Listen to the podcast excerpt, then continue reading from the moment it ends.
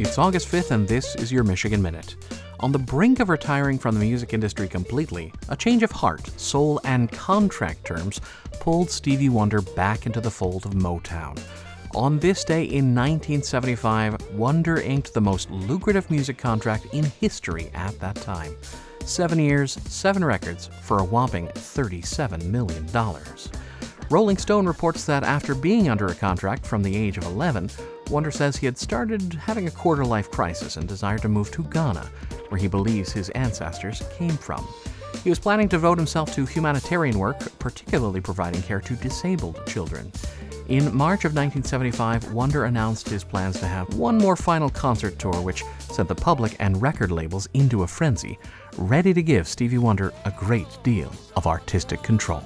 And that is your Michigan Minute.